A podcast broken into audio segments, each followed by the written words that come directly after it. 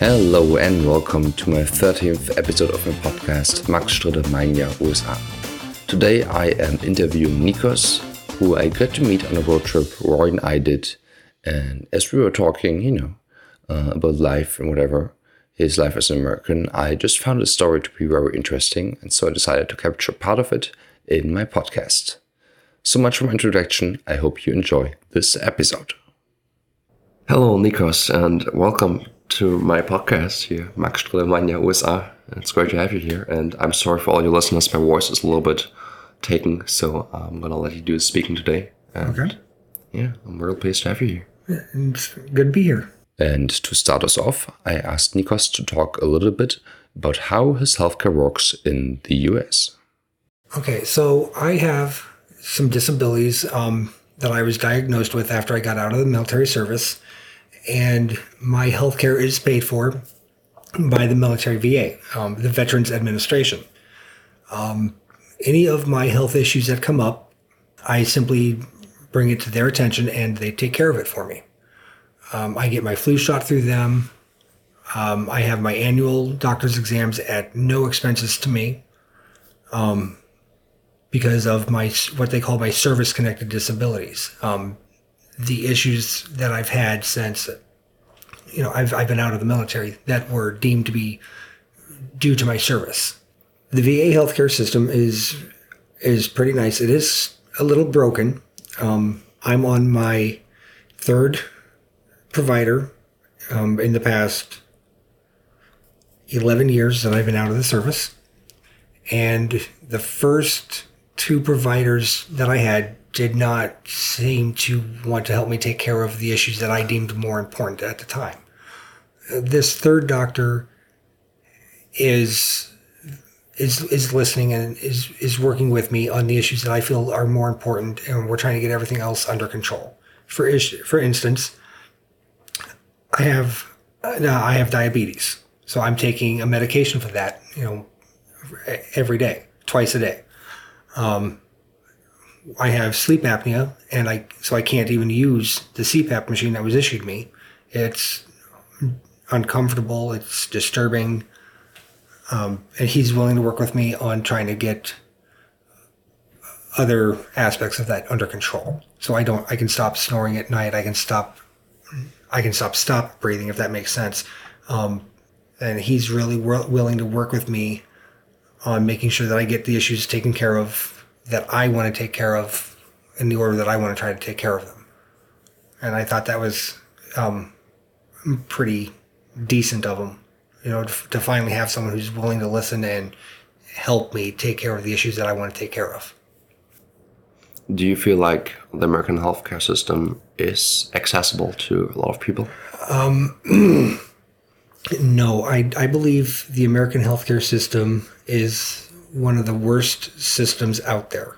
Um, and I mean, granted, you can get some really good care, but at the same time, it's going to cost you an arm and a leg. People are more, are more willing to go to work sick and risk infecting others with whatever they've got instead of missing work, um, spending all that money um, to go be seen, you know, for, for for the day. I mean, you can go into a doctor's office, be seen by the doctor for, for maybe five minutes, and that doctor's already making like ten thousand dollars off of you. Uh, whether it's through your insurance or whether it's uh, you out of your pocket, it's it's one of the mo- most broken systems I think I've ever been around. Um, so let's say you are homeless or you're and you're jobless there's really no way for you to pay for any insurance. And I think that's part of the issue is we want this health care for all, we want this universal health care, but we're not willing to sit there and make those sacrifices because um, big pharma, um, the doctors, they, they all want to make as much money as they can. You know, that's why some people will have, like, for me, I'm, I'm diabetic, but some other people who are worse than I am and can't just control it with one simple tablet taken by mouth, you know, they have to have that insulin shot. Those insulin shots cost upwards of what I think three hundred dollars per shot, and you know, let, us look at someone who's got a bee allergy and has to have an, ep, an EpiPen. Those EpiPens can cost anywhere up to you know five hundred dollars each. And once again, you're sitting there taking those out of your insurance, or you're having to pay for those out of pocket, and that's you know a, a lot of money. Except, you know, even with insurance and working minimum wage, and it's just a lot. So what I found was really interesting is um, that calling an ambulance is so expensive in the US. Yes. Um, so my middle child, Christopher, a couple years ago, um, had what we call a febrile seizure. It was a seizure caused by an uncontrolled fever. Um, so while I was at work, I had kept him home from school that day. Um, when my wife got home from work, um, we traded. I went into work late and she stayed home with the kids. And about an hour or two after I had been at work, our son had a seizure. she called an ambulance in uh, to transport him to the hospital. And thankfully, we, with the, I live in the state of Wisconsin here in America, and we have something for the state that's called Badger Care. Pregnant women and all children up to the ages of, I believe, 18 are all covered by this. Um, that it's a state paid insurance. So my kids are fully insured by the state. I don't have to have an extra insurance from work to help pay for them. They're they're fully taken care of, so I don't have to worry about it. Uh, because of how much money I I make, I don't make enough to to not qualify. Getting back on the topic of the ambulances, if not for the state insurance, we would have had to pay at least 2000 2500 upwards of that just for the ambulance ride um, and that does not include any care that we receive. That's strictly just for the ambulance ride. Um, from our house just two minutes away to where the hospital is here in town. It was very scary. Um, the next time he had a seizure and i was actually home for that um, my my father-in-law who's um, a state patrolman the way that Americans are, and I'm, I'm not sure if it's all the way around the world, but our fire departments, our police officers are all trained as first responders. So if they get to the scene first, they can help make sure that everything's okay. Um, and with it, that police officer, it was very nice having him here, um, especially considering um, he was trying to see where an ambulance was in, in case we needed it. Um, we figured since our son was conscious and he was talking, we figured we could get him to the hospital ourselves. So my father-in-law came over, as I said, took him, uh, my our, our son, my my wife, and his his his wife to the hospital, and then came back to our house after making sure that our son was okay, to make sure that I was okay, and then that our eldest son was okay as well. Um, it was very scary, and as I said, um, for that one, those two ambulance trips that he has made due to his seizures, we didn't have to pay out of pocket. Thankfully, the state insurance that we have for that covers our kids took care of that cost for us. So you started out as a military veteran. Uh, no, you went to veteran after you. Uh, yeah. Um, so I joined the military when I turned 25. Um, at the time, I was working minimum wage jobs. Um, I had just lost my full time job working for Walmart. Um, you know, I'm, I won't get into what happened there. Just I should not have done it. I got married to another woman who's not my wife now. She talked me into going into the military. She had some health issues of her own, and we decided, okay, that was we, we I joined the military to try to help you know out with her her her medical stuff. Um, I did three and a half years. I was honorably discharged under medical um, conditions. So I did my three and a half years. Um, while I was in the Air Force, I divorced that, that that woman. Now, just before I got out of the service, I met my current wife, and we started dating. And when I got out of the military in Washington, we moved to Wisconsin, to where her family is. So then, you wanted to start a college degree, right? Yes. Um, because of my military service, I was able to attend college for free. and I was able to, to earn um, what's called a basic allowance for housing, um, which was a monthly um, payment that I could use to pay rent or buy food or whatever. Shortly after I enrolled in college, my wife and I found out that we were pregnant and expecting our now firstborn. As time went on and he was born, I realized that the full time college experience uh, was n- not going to be able to help me provide a stable living experience for my wife and son. I decided after discussing it with my wife that I was going to drop out of college and I was going to look for for full time work, you know, that had a decent rate of pay. Um, so I worked for Ashley Furniture um, out of Arcadia, Wisconsin. Worked there for almost a year. The issue with that was I was having to drive an hour there and an hour back, both ways. And I was having to fill my gas, with the car up um, with gas once a week at least, maybe twice a week, depending on how the gas flowed. But easily having to fill the tank up every week, at least once. And so I decided um, to just walk off the job. I, I figured it wasn't worth me driving an hour there, an hour back, not knowing until the night before if I had to work on Saturday for overtime, and then losing the, all that sleep. So my wife and I finally decided it's okay, we'll make it work. I actually got a job here in the town that we live in, working for Walmart again. Um, I was working full time. Obviously, it was a lot easier on gas. I did not have to spend, you know, 80 bucks, you know, at the time, 80 bucks on gas just for my car. So we managed to save money. Here we are years later. We own, well, I should say the bank owns our house, but we're paying the mortgage on the, on the house. Um, we have two more kids. One of our vehicles is completely paid off. We've got another couple of years to pay off on our other vehicle, and the house has just been a blessing for us. And all of it was just you working and she staying at home? Mm-hmm. Um, when we first moved into the house, she was working for the school district here um, in the nutrition um, department as, you know, food service.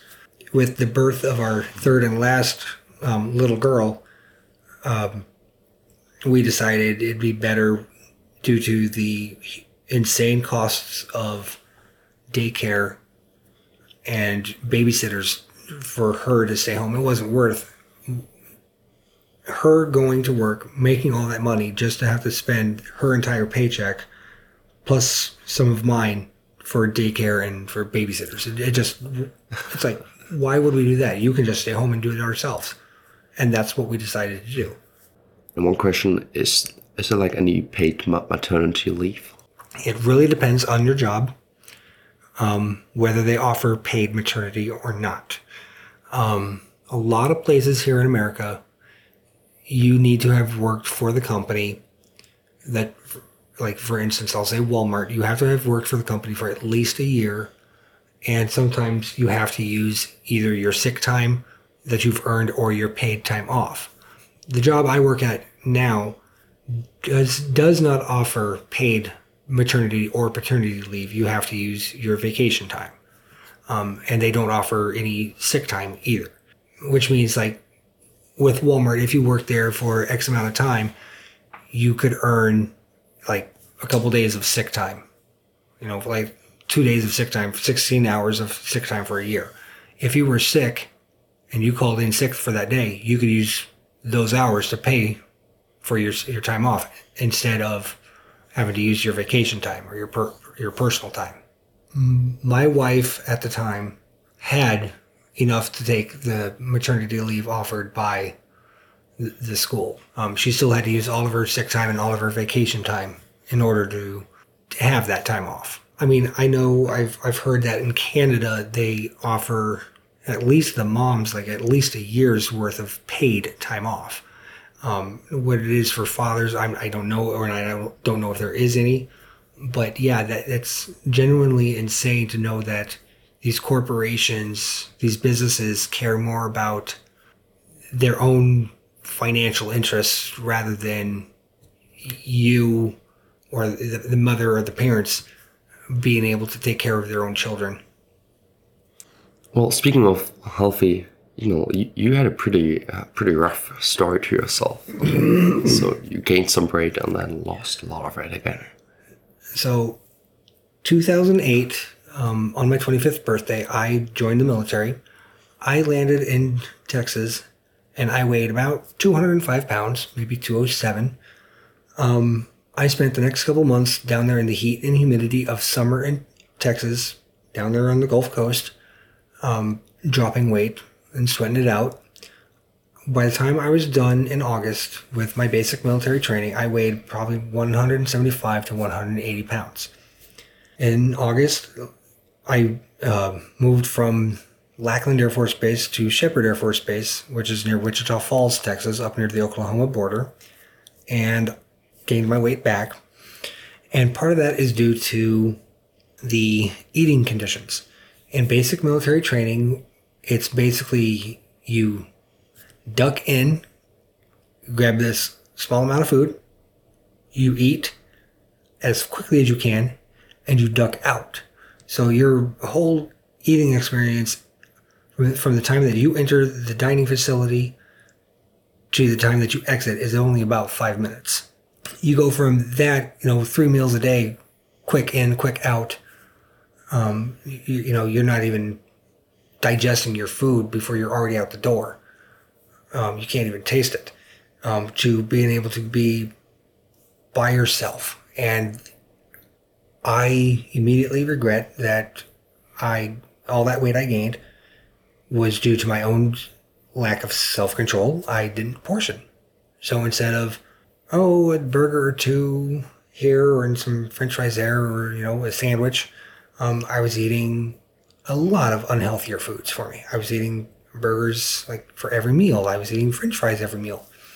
Sometimes I would go to the mini mart on base and I would get a chicken bacon ranch salad from, um, it's not Subway, it's, um, um, but anyway, portion control. I stopped eating the duck in, duck out method, and I started eating as much as I wanted, however, whenever I wanted. And that really didn't help me. So when I got out of the military three and a half years later, I grew in size to almost 300 pounds. And I realized when my son was born, my, my firstborn, that there was no way that I could maintain, try to maintain a healthy lifestyle, um, and still be th- this much, you know, this heavy. So my wife and I, we changed our eating habits. We went from eating ground beef to eating ground turkey. Uh, I became a little bit more active and I started working these physically demanding jobs, like working for Ashley Furniture, working for Walmart in the receiving area, throwing the trucks, and now the job I do now is still physically demanding, picking up and lifting these 40 to 50, 60 pound motors every day, multiple times a day. And now, 11 years after I've gotten out of the military, I'm, you know, back down to my BMT weight, my that 205, 207 pounds. And so, in comparison, 2.2 pounds is a kilogram, and so you basically lost went from 300 pounds to 200 pounds in five, six years yeah, in about five to six years, I've lost about 100 pounds. And I, I feel happy. I feel comfortable. So then, why do you live in Wisconsin when most of your family lives not out of state? Well, um, the easy answer is my wife's family is from here in Wisconsin, and we wanted to be able to have the boys, our, our family actually, um, around my, side of the family is not very supportive of each other. Let me put it that way. all of my cousins on my on my side of the family have gotten into trouble with the law at some point in time, except for very few of us.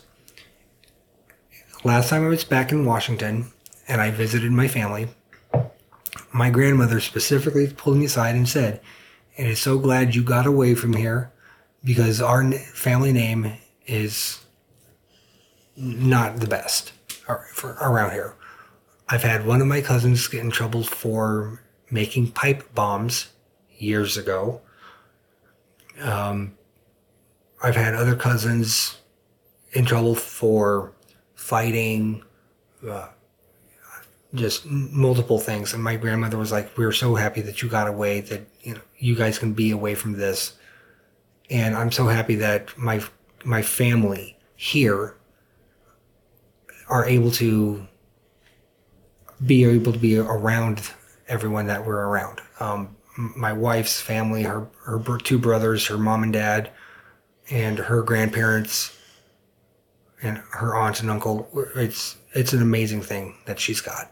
And so yeah, bring this to an end. I really want to thank you for giving me those insights for this really spontaneously set up interview. Okay, two more things, and then that's it. All right, what's been your favorite thing since you've been in America, and what's been your least favorite thing in America? Uh, let me ask ask those, and then we can be done let me say my least favorite thing. Um, that's finding friends and being alone at, at, at first. So I guess that's less about America, but about, um, you know, being away from home.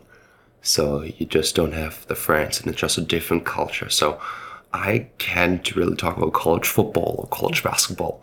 And so that's really hard for me to get, you know, into the topics. A lot of people have their own cars in Germany, usually don't people people don't have a car until they're 18 or later. So I couldn't talk about that, and that's really hard. Um, of my favorite things is just the people as themselves. So you know, not talking politics, not talking beliefs, not talking anything of those sorts, but just the mentality and people being open-minded, um, people being welcoming. And so I've seen the opposite, people just not being welcoming at all, but most of the time people are just really straightforward and they just invite you and they're really happy all the time and they try to cheer you up even though they don't know you. And that's, I think, a trait that Americans have to them.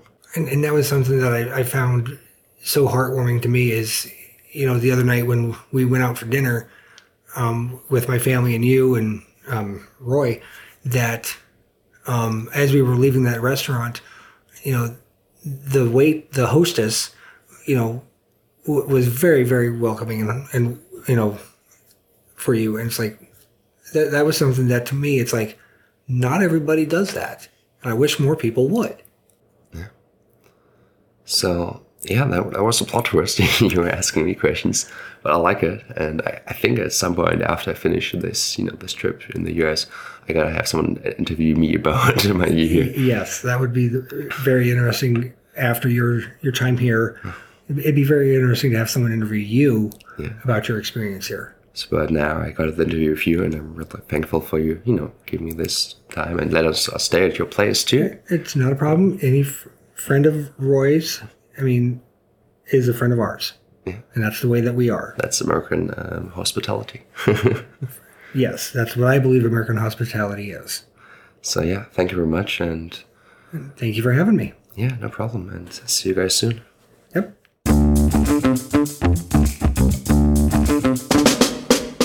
And as you might be able to tell, this is the end of this episode.